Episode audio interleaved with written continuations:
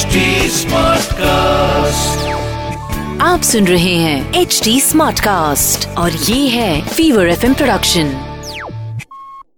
ये कार्यक्रम सत्य घटनाओं से प्रेरित है। जिनके साथ ये घटनाएँ घटी उसकी वास्तविकता उन्हीं तक सीमित है। भूत प्रेतों और अपसामान्य विषयों के होने पर चैनल कोई दावा नहीं करता और न ही प्रोत्साहन करता है। रिश्ते हमारी ज़िंदगी को जीने लायक बनाते हैं। इंसान से इंसान के रिश्तों में अक्सर बड़ी मिठास होती है। पर अगर ये रिश्ते इंसान और रूह के बीच हों तो कैसे होंगे वो रिश्ते? जरा कल्पना करके देखिए कि कैसा होगा किसी रिश्ते को ज़िंदगी भर जीने का एहसास। जब आपको पता हो कि आपका ये रिश्ता इंसान से नहीं, रूह से है। मैं डॉक्टर नागर पेशे से मनोवैज्ञानिक और पैशन से ह्यूमन माइंड का फ़ैन। तो आपके पास लेकर आता हूँ, मुझसे मिले कुछ लोगों की आप बीती। कुछ घटनाएँ जिन्हें सुनकर आप सोचने पर मजबूर हो जाते हैं।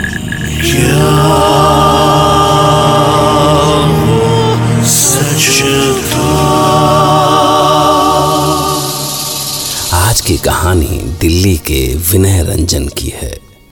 और आज वो खुद सुनाएँगे कि कैसे और क्यों इन्हें ज़िंदगी भर एक अनजाने डर के साए में जीना है।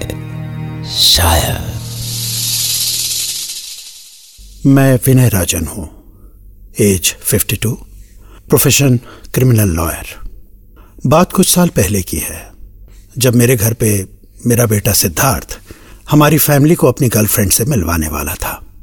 मुझे भी कोई प्रॉब्लम नहीं थी, क्योंकि शादी उसे करनी थी तो पसंद भी उसी की होनी चाहिए थी। और फिर वो मेरे दिल के करीब है, इसलिए मुझे उसकी पसंद पर भरोसा भी है। ऐसे मौके पर जाना तो नहीं चाहता था, पर एक केस की डेट सर पर थी तो मुझे कुछ एविडेंस कलेक्ट करने के लिए उड़ीसा जाना पड़ा। मैं भुवनेश्वर बाई फ़्लाइट पहुँचा और फिर वहाँ से डिस्ट्रिक्ट भद्रक। भुवनेश्वर से चलकर रांची जाने वाली एक्सप्रेस ट्रेन नौ दो एक तीन डाउन थोड़ी देर में आने वाली है। मुझे याद है कि भद्रक स्टेशन के पास अचानक मेरे सामने एक फकीर आ गया था। मैं उसे देने के लिए पॉकेट से पैसे निकालने लगा तो वो सिर्फ़ इतना बोला अपना हाथ जेब में और दिमाग मस्तिष्क में रख बच्चा। उन सायों के रास्ते में मत जा बच्चा, मत जा जा जा, लौट जा, यहीं से लौट जा जा जा बच्चा, यहीं से लौट जा। मुझे बड़ा अजीब सा लगा कि ये कैसा फकीर है, जिसे पैसे से कोई मतलब ही नहीं, और मुझे आगे जाने से रोक क्यों रहा है? पर मैं इन बाबा और फकीरों पर यकीन नहीं करता। सो, मैंने मैप में देखा तो उस राजपारी गाँव पहुँचने के लिए मुझे बाई टैक्सी जाना था और उसके बाद राजपारी रेलवे स्टेशन से ट्रेन पकड़कर मैं सीधे अपने डेस्टिनेशन पर पहुँच जाता। खैर, थोड़ा बहुत भटकने के बाद मैं करीब तीन बजे के आसपास राजपारी स्टेशन पहुँच गया। मेरा शेड्यूल पर चलना ज़रूरी था। स्टेशन की ओर बढ़ते हुए मुझे बेटे की बात याद आई। जो उसने मुझे एयरपोर्ट पर छोड़ते हुए कही थी। अपना ध्यान रखना ओल्ड मैन और हाँ प्लीज़ टाइम से आ जाना। आप जानते हैं ना वो कितने टाइम के बाद आ रहे हैं। जानता हूँ यार। डोंट वरी मैं लेट नहीं होऊँगा। बट डैड हैव पेशेंस बेटा। मैं भी अपनी शादी के वक्त ऐसे ही रेस्टलेस था। Don't tease me dad please अब जाइए।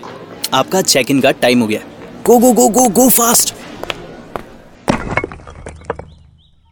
अचानक किसी चीज़ से पैर टकराया तो ध्यान आया कि मैं स्टेशन पहुँच चुका हूँ। ये एक गाँव का छोटा सा पर सुंदर स्टेशन था। मैं अपने सूटकेस के साथ आने वाली ट्रेन का इंतज़ार करने लगा। पर मुझे लगा कि यहाँ ट्रेन आती भी है या नहीं, क्योंकि वहाँ आसमान पर मंडराती चीलों के अलावा कुछ नहीं दिख रहा था। हाँ सामने दूसरे प्लेटफॉर्म पर एक टी स्टॉल था। जिसके पास एक दो कुत्ते टहलते ज़रूर दिख रहे थे। तभी अचानक मेरी नज़र दस मीटर दूर पर बैठे गाँव के दो लोगों पर पड़ी। पर मैंने इन्हें आते हुए तो नहीं देखा था। फिर उनमें से एक अजीब जले से चेहरे वाला नौजवान था। यही कोई बाईस पच्चीस साल का और उसके साथ लंबा सा घूंघट निकाले हुए औरत। या शायद लड़की बैठी थी। पता नहीं पर मुझे उनको देख के कुछ अजीब सा लगा। इसलिए मेरी नज़र जैसे उन पर ठहर सी गई। पर जब काफ़ी देर हो गई और ट्रेन नहीं आई तो मैं परेशान हो गया। उफ, कब आएगी ये ट्रेन?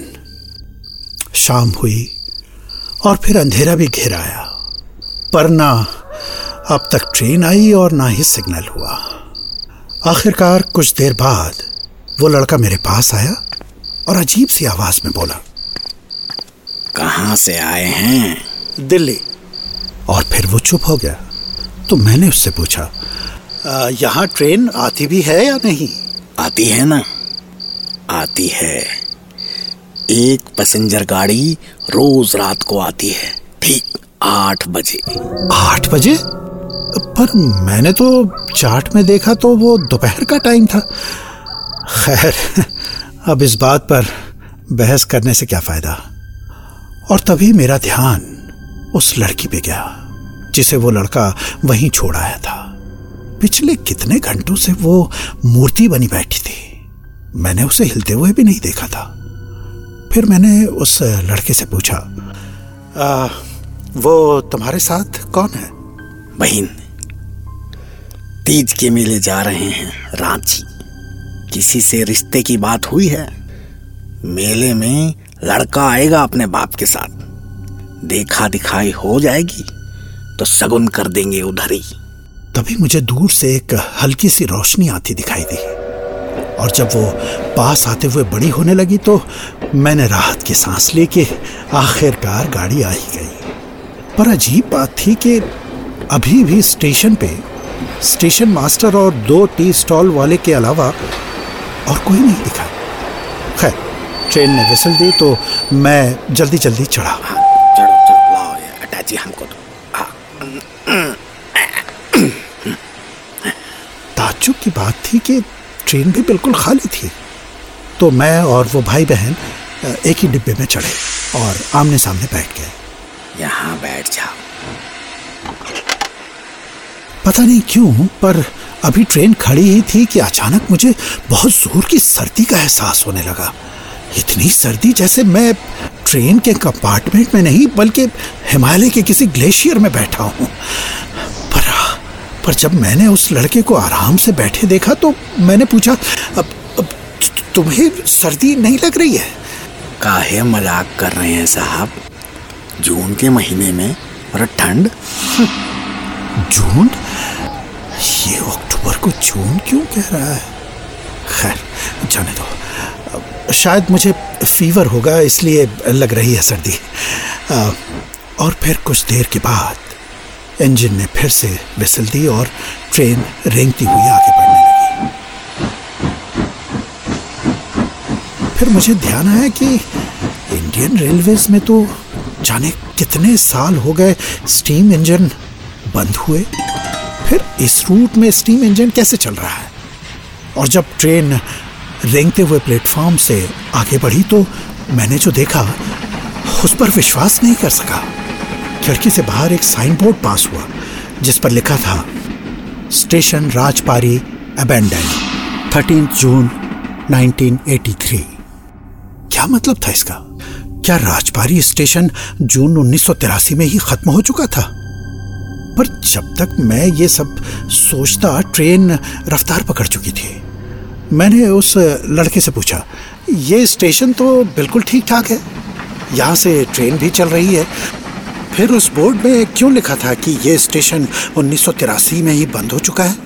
आपको नहीं पता साहब, ये स्टेशन तो करीब तीस साल पहले बर्बाद हो गया था। इंजन का बॉयलर फटा और सब खत्म। हज़ार आठ सौ लोग मारे गए थे। बड़ा बुरा हाल था। हर ओर लाश ही लाश, खून ही खून, मांस ही मांस। ये बड़े बड़े लोथड़े पड़े थे मांस के। तब से स्टेशन बंद कर दिया सरकार ने। अब तो यहाँ कोई गाड़ी भी नहीं आती साहब। कोई गाड़ी नहीं आती? उसकी ये बात सुनने के बाद तो मैं कांपने लगा। पता नहीं, सर्दी से या पर तुम तो शायद तब पैदा भी नहीं हुए होगे, तीस साल पहले। तो ये सब तुम्हें कैसे पता? हमको नहीं पता होगा साहब। हमको क्या बात कर रहे हैं साहब? हमको काहे नहीं पता होगा? हम ही तो मारे गए थे उस धमाके में। और और खाली हम ही क्या? द्वारका, दीपा, मोहू, राजू, रसूल सब मारे गए थे। अरे, यकीन नहीं आता साहब? अभी बुलाते हैं। अरे आ जाओ रे सब। अब इनसे खुद ही पूछ लीजिए, साहब। और तभी मुझे कोच के पैसेज से आते हुए बहुत से कदमों की आहट सुनाई दी। और कुछ ही देर में उन सबसे पूरा कोच भर गया। कोई न्यूज़पेपर पढ़ रहा था, कोई बच्चे को चुप करा रहा था, कोई कुछ खा रहा था। उनमें वो लड़का भी था, पर अब वो अच्छे खासे कपड़ों में था। और उसकी बहन लाल साड़ी में, लाल साड़ी में थी वो, गहनों से सजी हुई। शर्माती हुई सी बैठी थी। बहुत सुंदर दिख रही थी। और उसकी चिन पे एक छोटा सा तिल उसे और सुंदर बना रहा था। वो सब मेरे ही जैसे लग रहे थे, पर पर कुछ कुछ अजीब सा था उन सब में। पता नहीं क्या, पर तभी तभी ट्रेन रुकी और ज़ोर का धमाका हुआ। इतना ज़ोर का धमाका कि मेरे कान बंद हो गए। और उसके बाद उसके बाद धीरे धीरे मुझे लोगों के चीखने और कराने की आवाज़ सुनाई दी। मैंने देखा कि मेरे चारों ओर घायलों और लाशों का अंबार लगा हुआ था। मैं मैं उन लाशों के बीच से जगह बनाता हुआ आगे बढ़ा ही था कि कि तभी तभी किसी किसी हाथ ने मेरे पैर को जकड़ लिया। पर पर मैंने डरते हुए नीचे देखा तो ये ये उस लड़के का हाथ था। मेरी बहन का ब्याह करा दो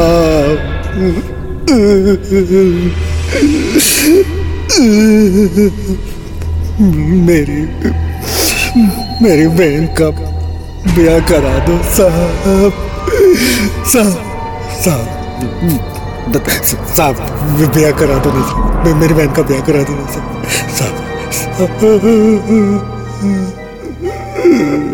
और मैंने जब पास में पड़ी उसकी बहन पर नज़र डाली तो तो वो मर चुकी थी। पर पर मैंने उसे मैंने उसे दिलासा देने के लिए कह दिया। हाँ हाँ तुम चिंता मत करो। मैं कराऊँगा उसका ब्याह। और मेरे ऐसा बोलते ही मैंने देखा कि मैं राजपारी गाँव के एक उजाड़ सड़क पर खड़ा हूँ। और वो अबेंडेंट रेलवे स्टेशन भूत या खंडार सा मेरे ठीक सामने है। तो क्या क्या मैं कोई सपना देख रहा था? दिन दहाड़े? खैर, वो सपना हो या हकीकत, जो भी था ना, मैं उसे वहीं छोड़कर आगे बढ़ गया और अपना काम निपटाने के बाद दिल्ली पहुँचा तो घर पर बेसब्री से मेरा इंतज़ार हो रहा था। वेलकम होम डैड आखिर आप टाइम पे आ ही गए।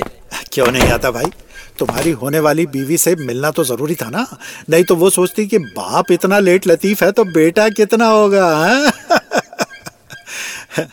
इसके बाद मैं फैमिली के साथ बिज़ी हो गया। और फिर जब शाम को मेहमानों के आने का टाइम हुआ तो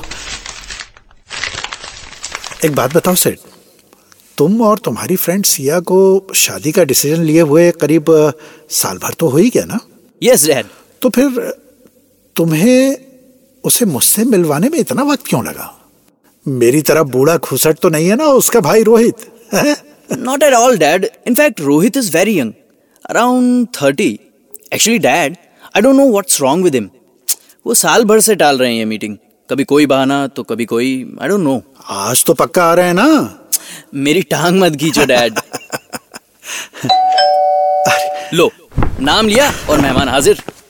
आखिरकार इंतज़ार खत्म हुआ। पर जैसे ही वो लोग अंदर आए hello uncle. Hello uncle. Dad Siya fashion designer है और रोहित इंजीनियर है। इनफैक्ट रोहित ने ही बड़े भाई होने के नाते बिटिया की परवरिश से बहुत और इसके आगे मुझे कुछ सुनाई नहीं दिया। मेरे कान वैसे ही सुन हो गए जैसे ट्रेन के धमाके के वक्त हुए थे। कुछ देर बाद मुझे हल्की हल्की सी आवाज़ें सुनाई देनी शुरू हुई। Dad dad are you okay uncle को क्या हो गया? अरे अरे आपको? अंकल को क्या हो गया? एक मिनट यहाँ बैठिए। रिलैक्स अंकल सिड अंकल आपको क्या हो गया? बिल्कुल। मैं अभी आता हूँ एक minute. I I okay uncle do you need a doctor और कुछ देर बाद जब मैं नॉर्मल हुआ तो अब कोई कुछ नहीं समझ सका कि मुझे हुआ क्या था। दरअसल मैंने अपने सामने सिया और उसके भाई की जो शक्ल देखी थी, वो बिल्कुल उन भाई बहन जैसी थी, जिन्हें मैं कल ही राजबारी रेलवे स्टेशन में देख कर आया था। मेरी बहन का ब्याह करा दो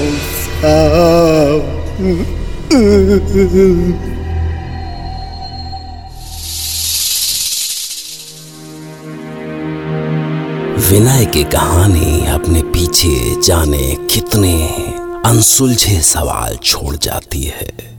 पर सबसे बड़ा सवाल ये है कि उस गाँव के भाई बहन का विनय के बेटे सिद्धार्थ से क्या रिश्ता था? और अगर विनय को उड़ीसा के उस राजपारी गाँव में जाना ही न होता, तब फिर इस कहानी का क्या होता? कहीं ऐसा तो नहीं कि उन भाई बहनों की रूहें ही विनय को वहाँ खींच ले गईं। सोचिए, मैं भी तैयार रहूँगा आपके लिए एक नई घटना लेकर, जिसे सुनकर आप विनय की तरह कह पड़ेंगे